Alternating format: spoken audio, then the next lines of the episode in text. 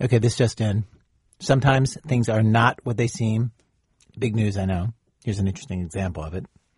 When Damien Cave moved to Mexico and started reporting there for the New York Times, a few months in, he noticed that when he would get onto an airplane and flip through the in flight magazine, there would be these ads for tourists, you know, those glossy, beautiful pictures of mountains and river rafting and nature and come visit kinds of ads for places that he knew were centers of drug violence and gang violence. I mean, it basically became the standard operating procedure for state after state. As the violence moved, the ads popped up in new places. And at some point it occurred to him maybe these ads could be a useful reporting tool you know, Mexico is a place that there's just no transparency, and the government never gave us reliable statistics on deaths and murders. And over time, I started to just realize okay, if there's a state or a location that's spending a lot of money in a magazine to tell me how beautiful it is, it must be pretty messed up. Um, and so I remember getting on a flight, and there was a spread for Veracruz, which was a state that was a beach state. It seemed fine, at least as far as we knew at that time. Mm-hmm. Um, when I started to sort of dig in a little deeper. And it turns out it was like about to explode with all these killings of local journalists, with this whole sort of drug war episode that turned it into this complete just hotbed of violence. And the ad actually sent you reporting on Veracruz? Uh, it did. And Michoacan too, like Michoacan is the state that produces most of the limes we get in the United States, all kinds of avocados. It's this agricultural, beautiful place. And the ad that I saw was emphasizing that. It was green, it was lush, it was this place that, you know, it looked gorgeous. It looked like the best parts of California that you would want to go visit. And I knew that it was a state that was a little bit troubled, but that ad sort of said to me, okay, it must be even more troubled than you think. And sure enough, when I got there, you know, this was a state that sort of became this meth capital and this, you know, hotbed of vigilantism. But when I saw the ads, that's when I knew, okay, now it's time to go. That is like the least effective propaganda imaginable. You are getting exactly the opposite message from the ads than the thing they're trying to get across. True. I mean, it became sort of a joke among some of us, other reporters in the office too, of like, well, this is clearly a place where we should start looking. Damien never investigated why state after state would take out these ads. But he suspects they weren't really even targeted at tourists, these expensive photo spreads. He assumes the ads were made by government officials who were trying to reassure business people and local people, okay, everything is fine, we got it under control, nothing to see here. The ads were for them. And a little bit for their own government. Like, I think it's a way for the politicians to signal to their bosses hey, look, look, I'm working on this. I'm making sure that people are saying what they should be saying about my state, and it won't hurt you, Mr. President, or it won't hurt you, head of the party, because we're doing this for all of us together. Damien has spent a lot of time also in Cuba, and he says in Cuba, like in Mexico, there are subtle meanings contained inside government messages, but only if you understand the nuances in some ways propaganda is like poetry like you need to know how to read it and some people read it and see it only on one level and then lots of other people see it and read it at a secondary level that's deeper and that may speak to the exact opposite of what it says on that first reading. I mean, the Cubans will read Granma, like the main state organ, for all kinds of little things that they'll see in there that I won't see. And so the slightest mention of President Obama and the degree to which the negativity is calibrated they can see, oh, this is a sign that the government is warming up to the United States. Even if it's negative, by the degree of negativity, they know how to interpret that. Like it's complicated. It may seem really simple, but I think that people inside these countries are the best interpreters of their own propaganda. And the great irony, it seems to me, is the government, in an effort to kind of tell its people what, what they think they need to hear, they often underestimate the people's ability to deconstruct it and understand it. Propaganda is like poetry. It is complexity in the form of simplicity, if you know how to read it. And today on our program, we have three stories that illustrate that principle. One from China, one from South America, and one from right here in our own United States of America. Two of these stories are about propaganda that was so ingenious and worked so well. It's kind of incredible, actually. It's This American Life from WBEZ Chicago. I'm Ira Glass. Stay with us, comrades.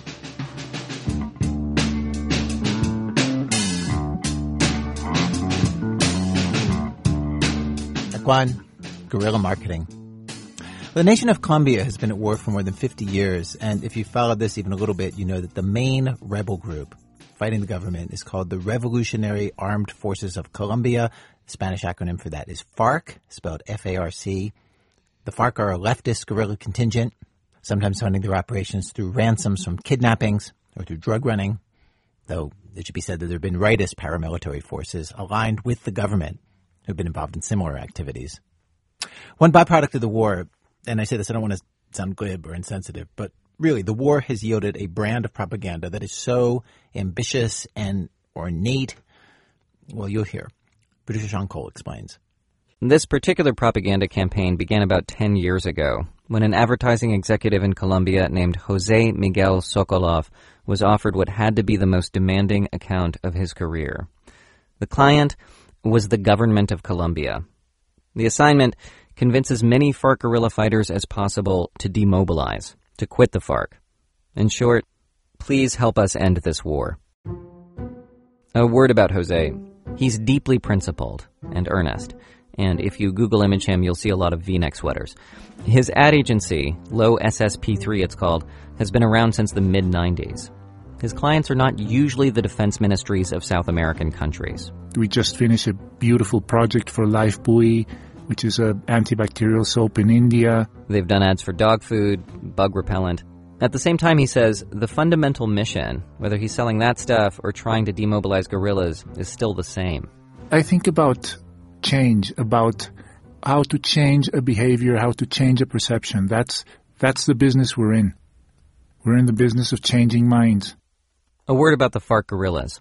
They're a heavily armed fighting force of, at this moment, more than 7,000 rebel soldiers. They wear fatigues, live mainly in jungle encampments. They're what you think of when you think organized revolutionary militia. I should say, Jose and his company had done a little bit of political work before this. And Jose himself almost takes the conflict personally. It's been going on as long as he's been alive. He always says he hasn't lived one day of peace in his country. Still, getting guerrillas to demobilize isn't exactly selling beer to soccer fans. They're either true believers in the cause, or, more frequently, captives themselves. If you try to escape the FARC and they catch you, they'll kill you. Which is why the government has set up a re entry program to support and protect former guerrillas, and of course to get information out of them. Jose and company figured their first step was to gather some intel themselves, and so they interviewed a bunch of guerrillas who had just demobilized to find out what makes someone quit the FARC. Uh, we heard a story of a man who left the guerrilla because he was ordered to kill a couple uh, that had that had been accused of something, and he thought they were innocent, and they were very very young, and he remembered hearing the girl saying, "Kill me first, so that I don't have to see my boyfriend die." It's important to note the government forces have been just as brutal. Um, a lot of women get out of the guerrilla because uh, they want to have a family, and in the guerrilla you're not allowed to have a family, so you have to abort uh, any any pregnancy, and that's a forced thing. So we heard stories of women who had who had been through the procedure two or three times, and they said that's it. Oh my God! Yeah, these are not these are not beautiful stories. I could go on, and, and your reaction would be, "Oh my God! Oh my God! Oh my God!" And after gathering all of those stories, they picked three of them and made each one into a 30 second TV ad. Apparently, a lot of guerrilla camps are outfitted with satellite dishes so they can watch the football matches. The ads were professional and polished, just like the work the company's always done. He's saying, One day I was ordered to execute a couple that was unjustly accused of treason. It was hard. They were just children. She asked to die first, to not see her boyfriend dead. But we made a mistake. We did not actually use the guerrillas' voices. We used actors. And they immediately saw through that and they said, this is not real. This is not how we speak. They're not dumb. Right. It's somebody else telling this stupid story. Right. So when we heard that, we went back to the archives of all the stories we had recorded and we asked permission of the guerrillas who had told us these stories to use their voices and put them on the air, slightly modified. And then that started being much more effective. She says they were going to force me to get an abortion, but I didn't let them. So they punished me by making me clear paths with a machete for six months. They made about a hundred of these radio ads in the first year, just former guerrillas talking to current guerrillas about why they should quit. The ads were mainly targeting the foot soldiers, the foundation of the FARC. And Jose says it's safe to estimate 2,000 of those lower ranking guerrillas have demobilized since his company started with the radio spots. But it wasn't enough, he says. In part because the FARC leaders were telling their soldiers that the government was forcing the ex guerrillas to say those things in the ads the reason these people are sending you these messages is because they have a gun to their head. And if they don't send these messages, they're going to get killed. Mm. So don't believe these messages. These messages are, are, are, are, worthless. So they're working a kind of anti-propaganda on the, on the guerrillas on that side. As they should. As they should. Because I think, I think it's their obligation to do so. This is one of the interesting things about Jose as a propagandist. He's clear eyed about the fact that this is a war, and that both sides are supposed to try and win it. He does have his own personal beliefs. He told me he thinks leftist experiments in Latin America haven't worked. But he says all he wants is for Colombia to be the kind of country where people on the left and people on the right just argue all the time, without killing each other.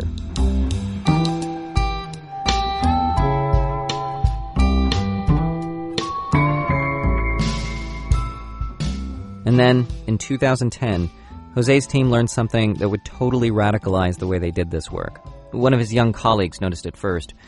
Looking at the data, demobilization numbers always went up around Christmas. They peaked, actually. Guerrillas wanted to be home for Christmas. In war terminology, December was a window of vulnerability for the FARC. Now, Jose and his team could have whipped up a Christmas campaign and put it on TV or on the radio. But they didn't do that. We decided to try something completely lateral and different. This recording is from a TED talk Jose gave last year. Christmas lights. So Christmas lights. And you're saying, what the hell is this guy going to talk about? Okay. I am going to talk about gigantic trees that we put in nine strategic pathways in the jungle, covered with Christmas lights. These trees were lit up at night and they had a sign beside them a sign that only lit up when the guerrillas happened to walk by and trigger a motion sensor. It said, If Christmas can come to the jungle, you can come home. Demobilize. In Christmas, everything is possible.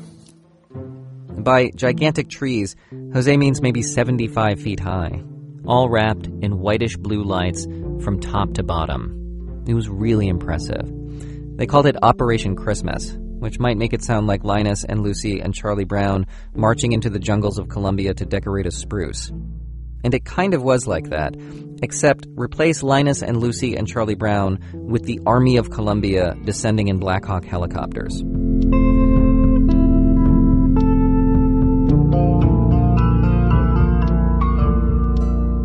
But as spectacular as the trees were, they were just meant to be kind of a tease. Jose says it was just a little taste of Christmas. That's it. There's no friends, there's no party, there's no aguardiente, which is the drink that we have here. Mm-hmm. Um, there's nothing. There's no fun. There's, you're just walking by and, and hoping that the army doesn't see you and doesn't shoot you. And that was incredibly powerful. That that effort alone demobilized 331 guerrillas. Really? Which which at the time um, was roughly 5% of the whole guerrilla army. And that wasn't even necessarily the result of seeing the trees, Jose says. Sometimes the guerrillas just heard about them and decided to demobilize. His company sent us a few quotes they'd transcribed from guerrillas who demobilized during Operation Christmas. We knew all of the strategies the government had done, one of them said, but we never expected something like this. Another said that surprisingly his commander wasn't even angry about the Christmas trees. Quote, it was different to the other propaganda we had seen. He was touched.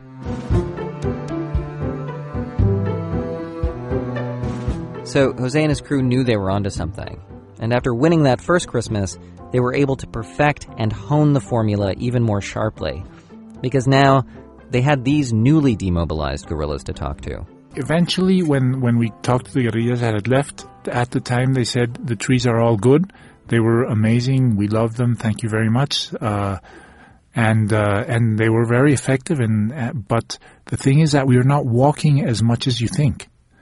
We move in the in the rivers. The rivers are the highways of the jungle in Colombia.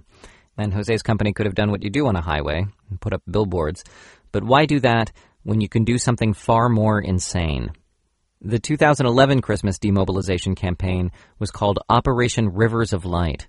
Jose and company went to towns and villages and gathered little toys and trinkets, notes. They mostly had people write notes to the guerrilla fighters. And they put all of those things into plastic glowing purple balls, a little bit bigger than a softball. They floated almost 7,000 of those balls onto the rivers of Colombia, all of which lit up at night like a terrestrial galaxy. The tops of the balls were transparent, so the FARC soldiers would see what was inside of them when they pulled them out of the water.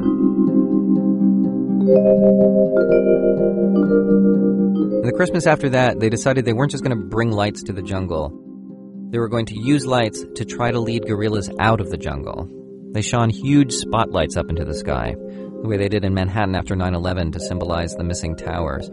Except in this case, the message was Guerrilla, this Christmas, follow the light that will guide you to your family and your freedom. They called it Operation Bethlehem.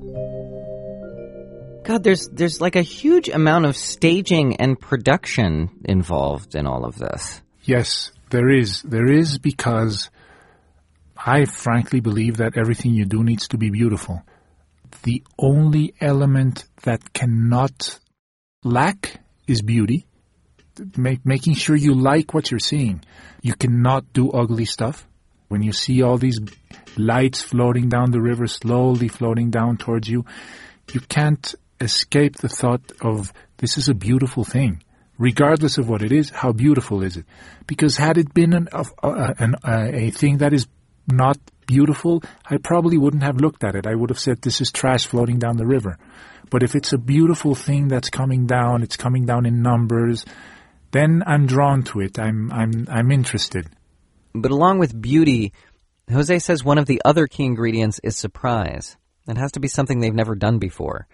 So, after three Christmases in a row, he and his fellow guerrilla marketers all looked at each other and said, "Enough of the lights. We're not going to keep throwing lights at the jungle. Let's let's think of something different." And it it's it came across because the circumstances changed. That is, in 2012, the two sides began peace talks in Cuba. There had been peace negotiations between the revolutionaries and the government before, but this time they seemed more promising. So, to Jose's thinking, the concerns of the FARC were different now. It wasn't so much, is this a winnable war anymore, or is this life worth living? It was more, this war's probably going to end anyway. We're all going to end up disbanding. And will they take me in again back home? Will my family still accept me? And that's when they dropped probably their biggest emotional bomb to date. A campaign they called simply Mothers' Voices. They found 37 mothers of guerrilla fighters who were willing to give them pictures of those fighters as children. And and it was important that they gave us pictures of the kids when they were small because in order to protect them, we needed to make sure that only the guerrilla would only the person in the picture would be able to recognize himself. And the message was before you were a guerrilla you were my child. So that's what it said on the poster that's what it said on the poster. Before mm-hmm. you were a guerrilla you were my child. Come back this christmas. I'm waiting for you. They printed up thousands of these posters and hung them in towns that the guerrillas moved through and nailed them to trees as well. The mother's campaign was really moving. Simple no lights attached. Proving you don't have to do something huge and carnivalistic to win someone over, to change their behavior. I mean, the goal of propaganda is usually to appeal to emotions, but this was on another level. It was so personal, in a couple of cases, so specific to the person receiving the message. There's this one story Jose always tells as he goes around talking about this work, and it's my favorite one. It doesn't have to do with the Christmas trees or the floating balls or the Mother's Campaign. It takes place way back when all they were doing were the radio ads. There was a guerrilla um, guy whose combat name was Giovanni Andres. And uh, a few years into his service, they recruited a girl into the guerrilla. Into his unit. I've been meaning to say, women make up 30% of the FARC forces. They fight right alongside the men, dressed in fatigues, brandishing rifles. Anyway, this boy and this girl. They fell in love and they had this beautiful relationship and uh, They spent most of their time uh, when they were alone talking about what their life would be like and what their family would be like and the kind of things uh, young uh, lovers talk about. Except for they're in the jungle and they're Carrying guns and they're patrolling and they're going into combat, right? I, I remember him telling me that they always tried to go out when there was fighting, when there was combat, that they always tried to go out together so that they could protect each other. They could watch each other's back. But love is forbidden in the lower ranks of the guerrilla. So the couple was separated. One of them was sent to a camp far away. And so now, without her boyfriend, life in the FARC completely lost its hold on the girl. So she escaped, demobilized to the military reentry program, where she was interviewed by Jose's company. And she said, I got out of the guerrilla because I had found the love of my life, and the love of my life could not be with me. And uh, if I'm not going to be able to have the family and the love I, I want, eh, I, I'm going to get out. And so I did. And the thing is that by chance, her boyfriend heard her voice. And he said, Oh my God, she got out, and, and I'm still here. What am I doing here? So he got out, and his obsession was trying to find her, which eventually he did. He did. A reporter for the British paper, The Independent, wrote that he met the guy, Giovanni Andres, in 2010 and confirmed the story. I asked Jose if there was any way we could talk to him, or his girlfriend. But so many years after leaving the reentry program, which is kind of like a witness protection program, former guerrillas get harder and harder to find. They fade back into society, which is what's supposed to happen. Anyway, it's very possible that they're still together, making good on all those plans they hatched in the jungle. Which is beautiful. It's very poetic if you think It about is it. beautiful. It's really moving. I, I've also just never heard of of propaganda playing such an integral role in a love story like that. Yeah, well, it's war is a is a human endeavor, and it's fought by human beings. And when humanity is removed from the equation by one side or the other, I think the reinsertion of the human aspect gives you an edge. Jose says this work has been unusual in a lot of ways. The client, of course, is an anomaly, and the audience he's trying to appeal to is unlike any he's had before. And normally in advertising, he says, you want the same clients to come back year after year and do more business with you. And this is the only advertising campaign I've ever worked on where if I if I'm successful, I will n- never need to do advertising like this again. I want my client to disappear. To disappear. Yeah. This year, Jose's already getting a small taste of what that would be like. As part of the peace negotiations, the FARC has asked the government not to launch any big demobilizing campaigns this Christmas. For the first time in years, Jose and his team have Christmas off.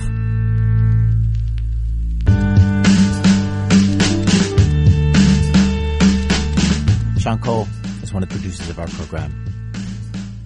Act two, not our town. Well, we just heard how jarring an experience it can be to happen upon a piece of propaganda, a full-blown, all-out, no holds barred piece of propaganda when you're not expecting anything like that at all. That happened to a writer named John Mooallem recently, in a very different setting than a South American jungle. This past spring, we went to see the end of the year musical for my daughter's after school program at a public school in San Francisco. It was an original work, and she had a tiny part, her first play. I don't know what I expected, but it wasn't this. Act 1, Scene 1 opened on a sinister tech executive meeting with a corrupt mayor and San Francisco's Board of Supervisors. He's pitching them a new branding campaign for the city. It's meant to distract citizens from San Francisco's widening socioeconomic inequality and simmering strife. My daughter was finishing kindergarten. She was six. One elected official, played by a fifth grader, explains that everyone knows the city is struggling. A wave of tech money is driving up real estate prices and pushing people out. She describes it as a kind of civic identity crisis. A town that was once known as a bastion of freedom, inclusion, individuality, is now known as a sterile playground for the rich. People are frustrated. They don't want to live in a sterile playground for the rich. That's why the city's called in this branding guy, a tech marketing guru named Ron Scraper, a master of his craft who could sell water to an ocean, one kid says. Scraper can't fix the city's gentrification problem, But he has cooked up a creative way to reframe it. Sure, he says, pitching his idea to the city government, no one can afford San Francisco's rental market anymore or the $100 Uber rides. But, and here's his new slogan San Francisco, where you can afford to dream. The question is, can we afford this ad campaign? What's the damage? oh, I'm sure we can afford it. Right, Ron? That's the mayor, a chuckling, feathery kid in an oversized suit. He loves the idea and suggests paying Ron Scraper's consulting fee by redirecting funds from city public schools and affordable housing. Suddenly, music starts.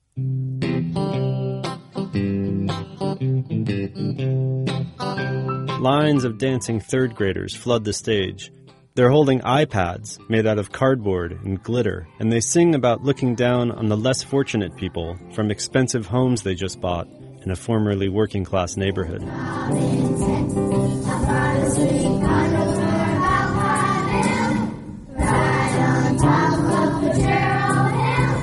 I bought a sleek condo for about five mil, right on top of Potrero Hill.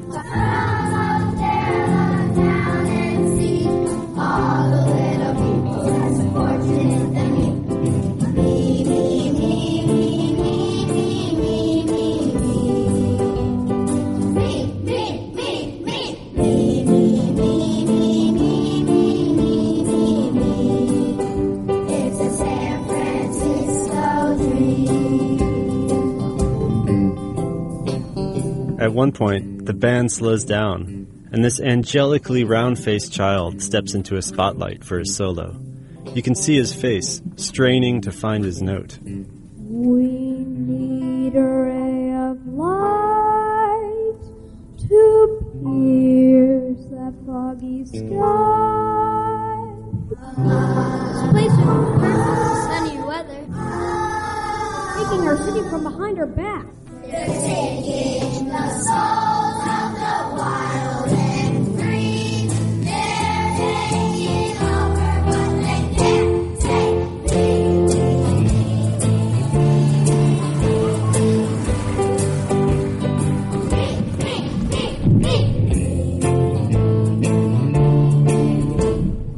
It's a San Francisco dream. So there they were, these blameless children, up there performing a kind of kitty grotesque of the same exasperated conversation that all us parents were constantly having behind their backs. The conversation that more and more seemed to hang over every conversation in San Francisco, then inevitably spiraled into panicked Zillow searches for homes in Oakland or Petaluma or Portland. The after school program that staged the play is a nonprofit called CASA, Children's After School Arts. It was staffed in part by young artsy people, many of whom only worked there part time and seemed to be scraping by in the city, tossed around by the same turbulence. I'd gotten to know a few of them during the year. They were cool, kind hearted people, and my daughter loved them. But now, it felt like they were indoctrinating my little girl. I was kind of angry at them, even if I was basically sympathetic to their cause. The cost of living in San Francisco had become the greatest source of anxiety for my family in the last couple of years. We constantly wrestled with whether it was worth trying to live here anymore.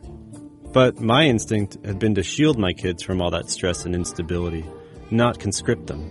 I mean, the only school play I could remember being in as a kid was called Care Bears Class Show. I played a green one.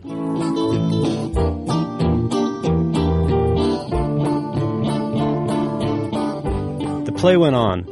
There was a scene about Google buses, a song about FOMO, and a time travel sequence with the ghosts of San Francisco past, present, and future through the gold rush and the summer of love. My daughter's kindergarten class twirled with flowers in their hair, and there was an impressive cameo by a miniature Allen Ginsberg. I saw the best minds of my generation destroyed by madness, dragging themselves through the streets at dawn. Angel-headed hipsters mourning for the ancient heavenly connection to the starry dynamo and the machinery of night. Here's the plot, though. Spoiler alert, I guess. Ron Scraper's real client turns out to be a shadowy tech corporation plotting to build something called the Dock. Ostensibly, the Dock is a big, cool cafe with what the kids on stage keep calling top notch, organic, hand picked, single sourced, locally roasted, individually dripped coffee. But actually, it's a trap. In a later scene, the executives meet to discuss their real plot in private. When San Franciscans come to the dock and plug in their laptops or phones, the company will install malware on their devices and steal their personal data. Soon, this beautiful city will belong to Scraper Advertising and ICU Technologies. See, that's the name of their privacy breaching, data scraping tech company, ICU Technologies. As the plot unspools, of course the company has to evict someone. And it's a close knit group of multicultural tenants from an old Victorian at 1906 Babylon Lane. The tenants line up in front of their stoop like a row of glum Rockettes and sing the eviction blues. They're taking the floor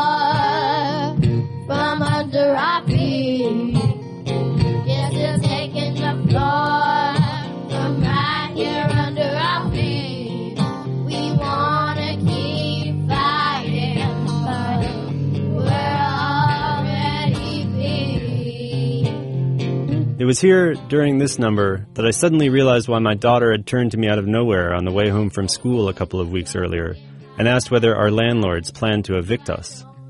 It surprised me she even knew that word. The broken heart I gotta move. I don't know what I'm gonna do. Eviction.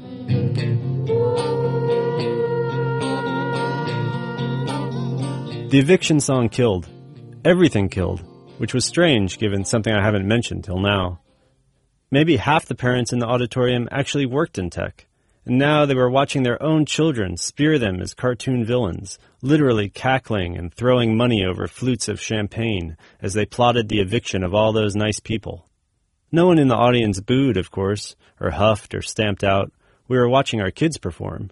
But I can't imagine what it must have been like to keep smiling along as you suddenly realized that for weeks after school, your own son or daughter had been rehearsing songs that mocked both you and the job you were off busy working, which is why you'd been forced to entrust your kids to the after school program in the first place.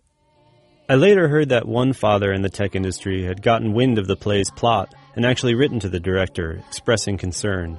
This led to a long explanatory email to all us parents with the subject line, Is the Casa musical anti tech? The short answer is no, the director wrote.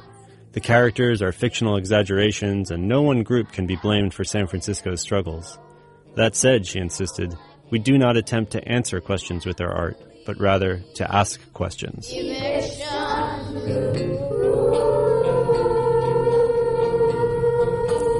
After the eviction blues, the curtain fell on Act One. Intermission, and we all filtered into the courtyard for paella and juice boxes. A neighbor of mine who works in tech walked over, and I noticed he felt compelled to lead with a good humored joke about how he hoped I didn't mind chatting with the enemy. I took it as his way, subconsciously at least, to show he was brushing it off. There were no hard feelings. We weren't the caricatures we'd been watching on stage. The real truth was in this interaction him and me. And he was right. His family was wonderful. We'd spent Halloween at their place, and one night, when I sliced my finger open cooking, I'd run over, and his wife, an ER doctor, cleaned me up and assured me I wouldn't need stitches while I bled all over their kitchen sink. All that familiarity colored our conversation at intermission. And yet, I'd be lying if I said that in that moment I wasn't also conscious of something else. That my growing family couldn't afford to rent a bigger apartment in our neighborhood, that our days were numbered, and that he, meanwhile, had recently bid up their house across the street to 25% over asking. I hated that I was thinking about that, but I was. And I hated to think that he might be thinking about it too. But at the same time, and I'm definitely not proud of this, I also hated that maybe he wasn't thinking about it, that he had the luxury not to, that as we stood there laughing off the play together, his laughter might have been unencumbered, casual laughter, and not uncomfortable laughter, not even slightly uncomfortable. I was embarrassed to recognize all those high pitched voices in the play, stammering their shakily memorized platitudes. They were the voices in my head. It's all the techies' fault. Everyone was just fine before they moved in. Hey, does anyone have a phone with power? I really need to get online. The techies are not the enemies. We are also dependent on the technological advances they have brought. Yeah, some of my best friends are techies. The real enemies are selfishness and greed. What's wrong with selfishness and greed? We all have to look out for ourselves, right? That was last May. We don't live in San Francisco anymore. We moved a couple of months later. We still loved living in the city, but life there had started to feel impossible for us in the long term, for reasons which were apparently close enough to what was unfolding on that stage that, at some point in Act Two, my wife started to cry. We were lucky to have options. We went somewhere small, semi rural, and far away. A place where we could afford to buy a pretty cool house and work a little less, and where the children's theater program in town is satisfied doing Mary Poppins. Sometimes up here, I think about that class play, and I can measure how long we've been gone from the Bay Area by how impossible that performance, how impossible the very idea of an elementary school musical about eviction has started to feel. When I think about it now, I don't feel the same discomfort, like I'm watching all my own agonizing worries performed in song. What I mostly feel is pride. Pride that my kid got to be a part of it. And pride that she got to live in a place where people cared so deeply about what their city should be that even children's musical theater seemed like a way to hash that question out. And they loved their city so much that inevitably they felt compelled to give their musical a happy ending, even if it meant lacing the last act with a series of preposterous plot twists. The mayor suddenly realizes he's been duped by scraper advertising and ICU technologies. I had no idea. I would never approve such a horrible plan. The tenants of 1906 Babylon Lane will not be evicted from their home. Even Ron Scraper comes around. Fine. Scribber Advertising and ICU Technologies will be working together to provide affordable housing to the people of San Francisco. San Francisco, where you can afford to live! That's the lead in to the play's big final number. A huge demonstration in front of San Francisco City Hall with the entire K through 5 ensemble marching down the aisles and out of the wings. They're activists now, pouring on stage, holding signs, and singing about how they've had enough.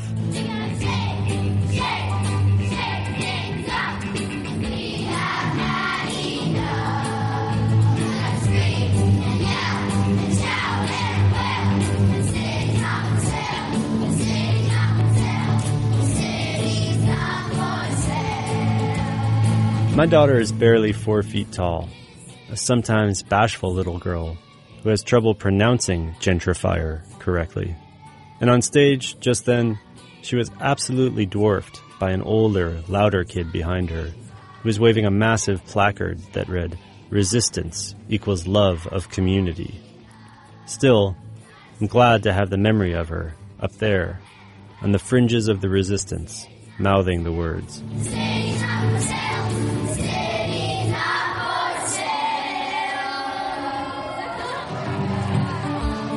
John Mooallem is a contributing writer to the New York Times Magazine.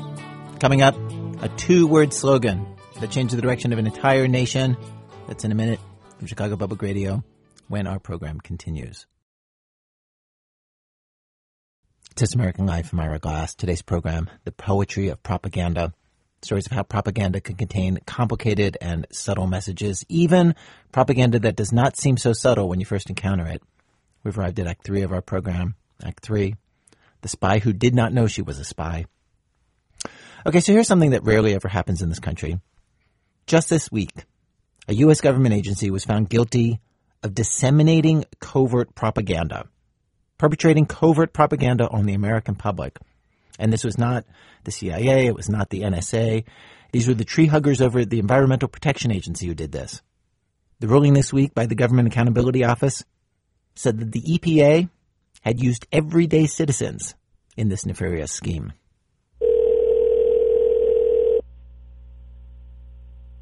Hello? Hey, is this Marion? This is. I reached one of those everyday citizens, Marion Leary. She's a medical researcher in Philadelphia. Did you know that you have been perpetrating covert propaganda on behalf of the United States government? I did not know I was perpetrating covert uh, information. What are you referring to? I'm referring to a, a tweet you made on the 29th of September where you said, clean water is important to me. I support EPA's efforts to protect it for my health, my family, and my community. Okay. Do you recognize that tweet at all?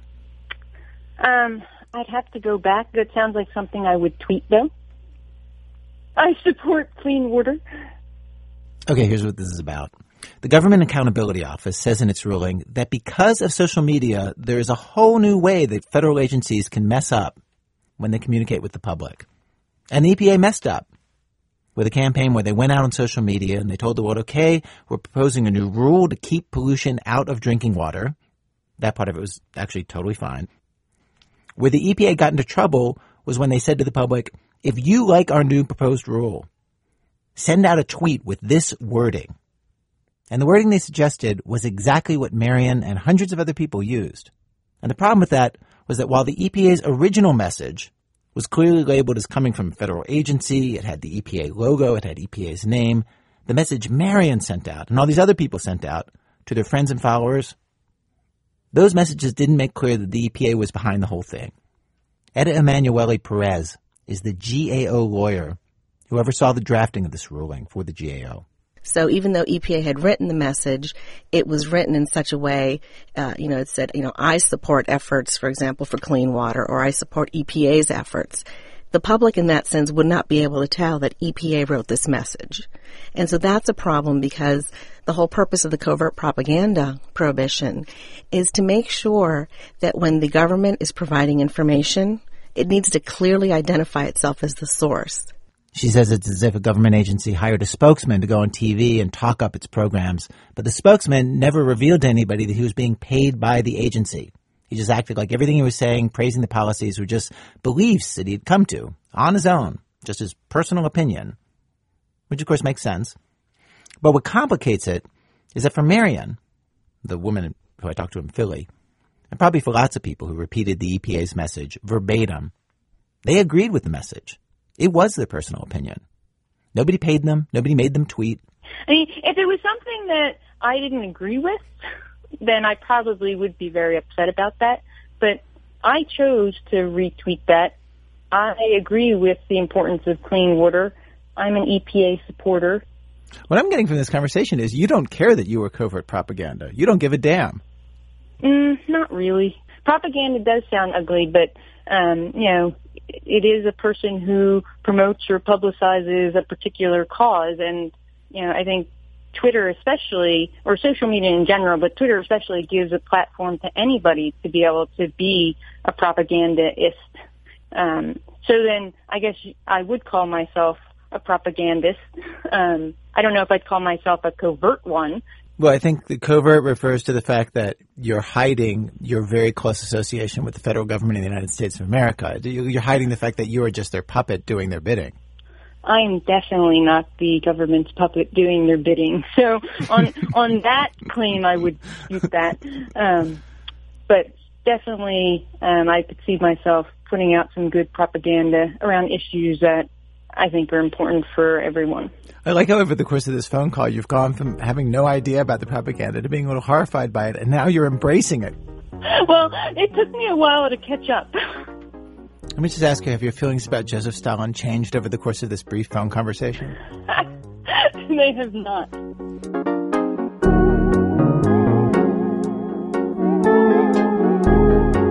In case you're wondering, the head of the EPA will not be doing prison time for breaking this federal rule. Nor will President Obama, nor will Marion. The likely penalty is that the EPA will have to return the money they spent on this social media campaign to the United States Treasury, and they'll have to issue a report basically admitting that they were wrong, which is unclear if that's going to happen. The EPA says that it does not agree with the GAO ruling. They declined to be interviewed, but a spokesperson told us this is not over. Of course, the federal government uses everyday citizens to disseminate its messages all the time, and it doesn't get called propaganda. When a fourth grade teacher explains the food pyramid and does not tell the class that it comes from the USDA and HHS, that is not against the law. When your doctor suggests a flu shot and doesn't mention that she's just parroting the official line on flu shots from the CDC, she is not a covert propagandist. And the difference between those things and what the EPA did is actually one very specific detail the GAO lawyer Edda Emmanuelli Perez says. That detail? The EPA suggested the exact words that it wanted people to tweet. And it was misleading. When you look at that message, it says, I support EPA's efforts, uh, you know, to protect my health, etc. The I in that sentence um, sounds like it's that person who is, you know, from whose account the message is being generated. But that sentence was written by EPA. And they, they crafted the message and got someone else to say it for them. Are there federal rules against overt propaganda? Um, I'm not aware of any. You heard that right. It may be illegal for the EPA to do what it did, but overt propaganda, spin, obfuscation, lying, overstating evidence, when it's done by the president, when it's done by members of Congress, they would actually have to defraud the United States government.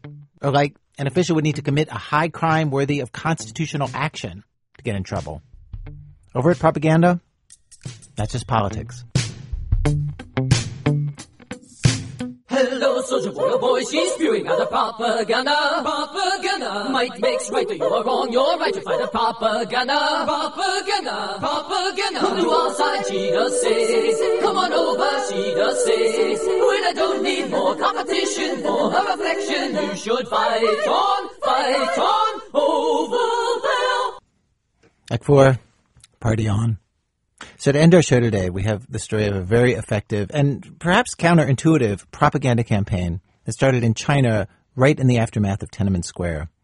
Of course, Tiananmen Square was 1989. The government killed an unknown number of people, at least hundreds, possibly 2,000, many of them students who'd been calling for democracy and other changes.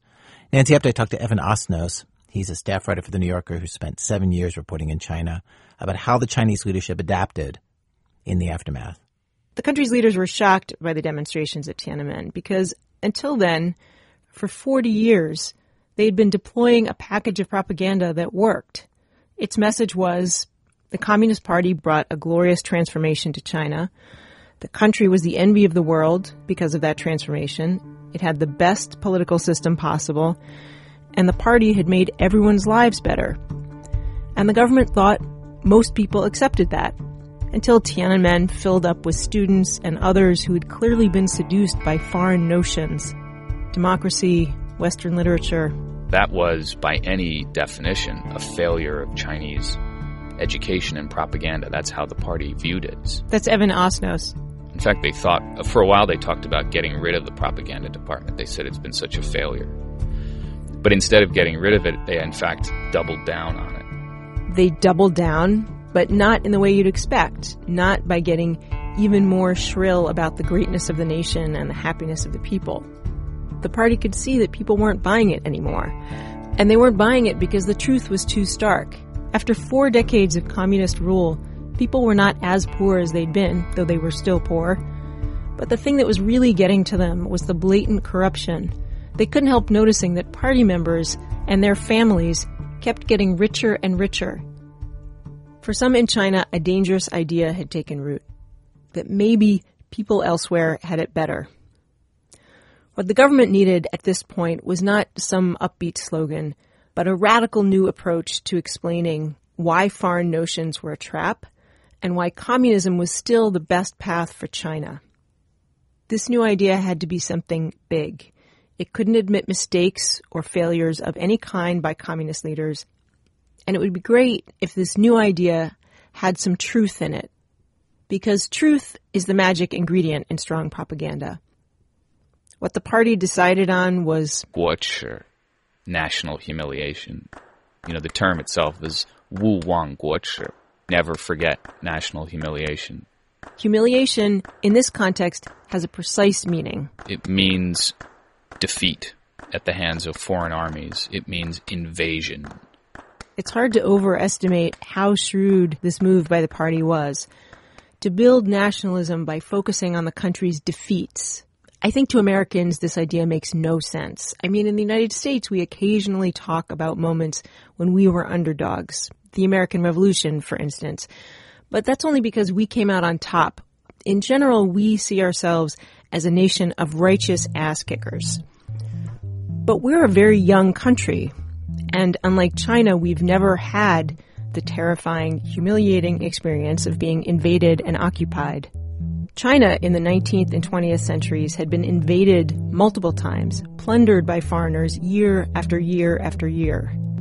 National humiliation was not a new idea for China when the party reintroduced it in the 1990s. It was an old idea that had fallen out of fashion. They dusted off this old idea from Chinese history that went all the way back to the beginning of the 20th century, and they said, here it is humiliation. Humiliation has been has been um, marketed in China in a way. I mean, it's been quite literally, it's been marketed. At one point in the 20s, there was a Chinese newspaper that was selling national humiliation towels so that people could wash their face every day and remember national humiliation because their towel would remind them of that.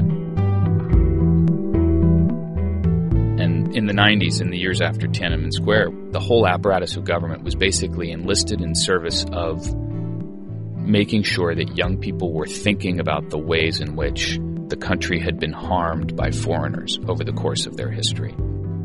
National humiliation became a central concept in China after 1991. In educational materials, in films, in textbooks, including a brand new textbook called The Practical Dictionary of Patriotic Education. And it included 355 pages on the subject of China's humiliations.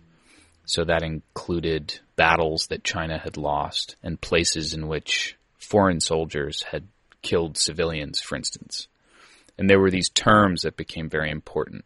So, for instance, one of the things that they taught over and over again was called the Bainian Guochi, or the Century of National Humiliation. The Century of National Humiliation was a name for the hundred years starting from the First Opium War, when Britain forced China to cede Hong Kong, up through the brutal Japanese occupation of parts of China before and during the Second World War. To commemorate this century of national humiliation, the Chinese government built museums and designated dozens of sites all over the country in the 90s, including many places of defeat and invasion. Places that had really previously nobody had cared about, the sites of old battles and things, and they started turning these into sacred sites. And that was some of the language they used. They used this really kind of religious language.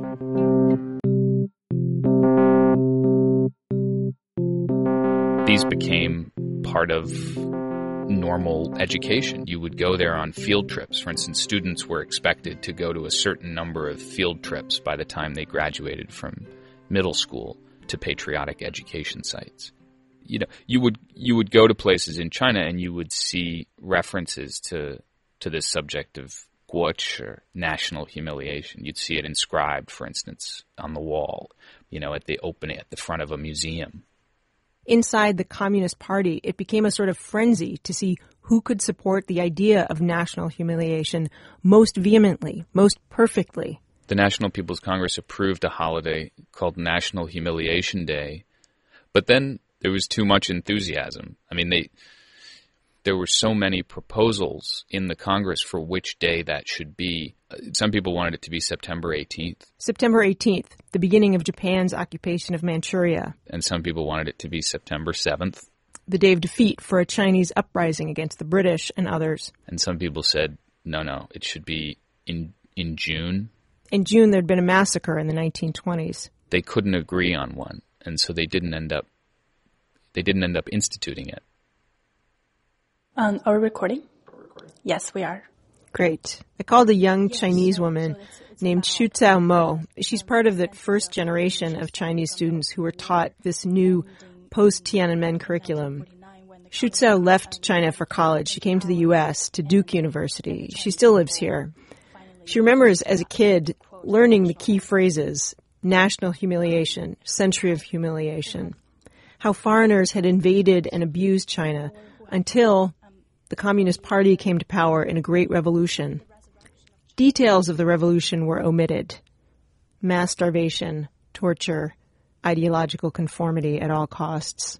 It was really this sense of this, this humiliation, the century of humiliation legitimizes revolution. And in the textbooks, I, what I kept learning was, um, was how we had those revolutionary heroes who are supposed to be our role models. These stories about revolutionary heroes appeared throughout the curriculum, often without using the words national humiliation at all. The phrase was only the most blunt, noticeable part of the campaign. Xu Zhao says the concept was embedded all over, especially in stories. In college, she got a scholarship to look at how nationalism is taught in children's books, including textbooks, in three places the US, Germany, and China. For her project, she went back to China and looked at the books she had studied growing up, and she also fact checked some of the stories she remembered learning as a kid. And it was a strange experience. One of these hero stories, she found out, had been modified dramatically in textbooks in order to amp up the humiliation. It was the story about the five martyrs who jumped off the cliff uh, in order to save the larger Chinese army from um, the Japanese. Uh, in Chinese, we call it like 牺牲牺牲小我成全大我. You sacrifice your your small self in order to Mhm. complete the larger whole. That's what that phrase means. hmm Yeah, and I had always thought that they were dead um, because they had sacrificed their lives, and uh, it was it was only two years ago when I was doing that research that I found out that um, half of them uh, were still alive. It's definitely a better national humiliation story if all the martyrs died, not just some.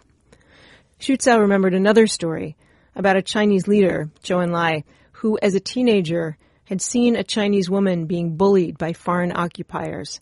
And right then, witnessing that humiliation, he realized what he needed to do. Study for the rise of China, and that phrase was being repeated over and over again in the in that story. So every if you ask any Chinese student, they would they would know the story and how that became his his goal for his life, resurrecting China.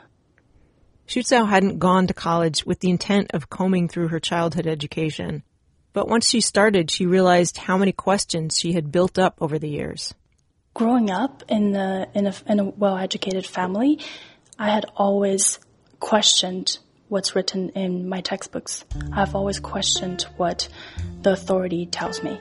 Um, so it's this kind of slow process of, of always wondering what's not being said.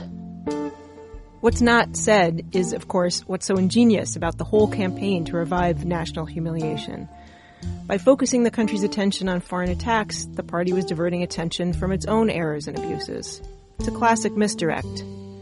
And both Xu Zhao and reporter Evan Osnos say it's worked pretty well, especially with the event that the government has wanted to obscure more than just about any other Tiananmen. Yeah. I mean, a lot of Chinese young people today, it, it, the, what they say, to the degree that they know about it, and the truth is that a lot of Chinese young people know very little about what happened. What they'll say is that the young people at Tiananmen Square were naive and they were tempted by these Western ideas, but those Western ideas aren't suitable for China. And that had we gone down that path, we wouldn't be where we are today. We wouldn't be this rising superpower. So it was a humiliation averted then. Tiananmen. It was. You know, they look at it and they really do say, we chose the right path. And it would have been uh, a disaster. So, in that sense, the education system has done exactly what it was designed to do. In 2008, when the Olympics were coming to Beijing, there were demonstrations in China again. Lots of young people, like there were a lot of young people at Tiananmen. But in 2008, what the demonstrators were outraged about was foreigners. Foreigners criticizing China in the run up to the Olympics. These protests were in support of the government. Nancy Updike is a producer for our program. Evan Osnos' book about China, Age of Ambition, won the National Book Award for 2014. It's out in paperback.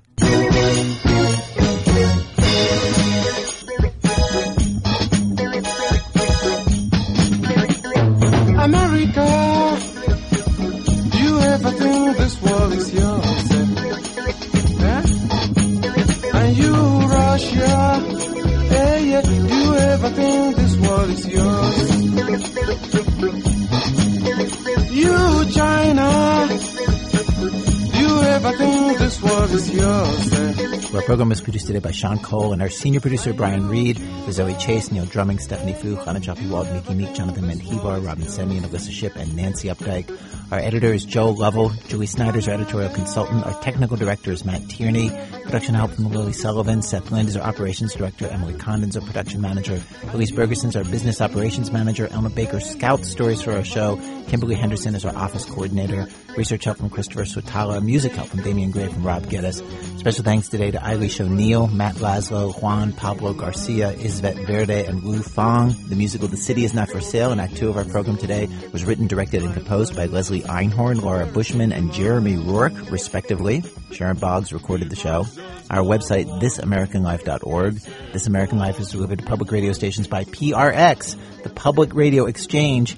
Thanks as always to our program's co-founder, Mr. Torey Malatia. You know, ever since he returned from his South American vacation, he has been moping, he's been complaining how life here seems so dull. There's no friends, there's no party, there's no aguardiente, there's nothing, there's no fun.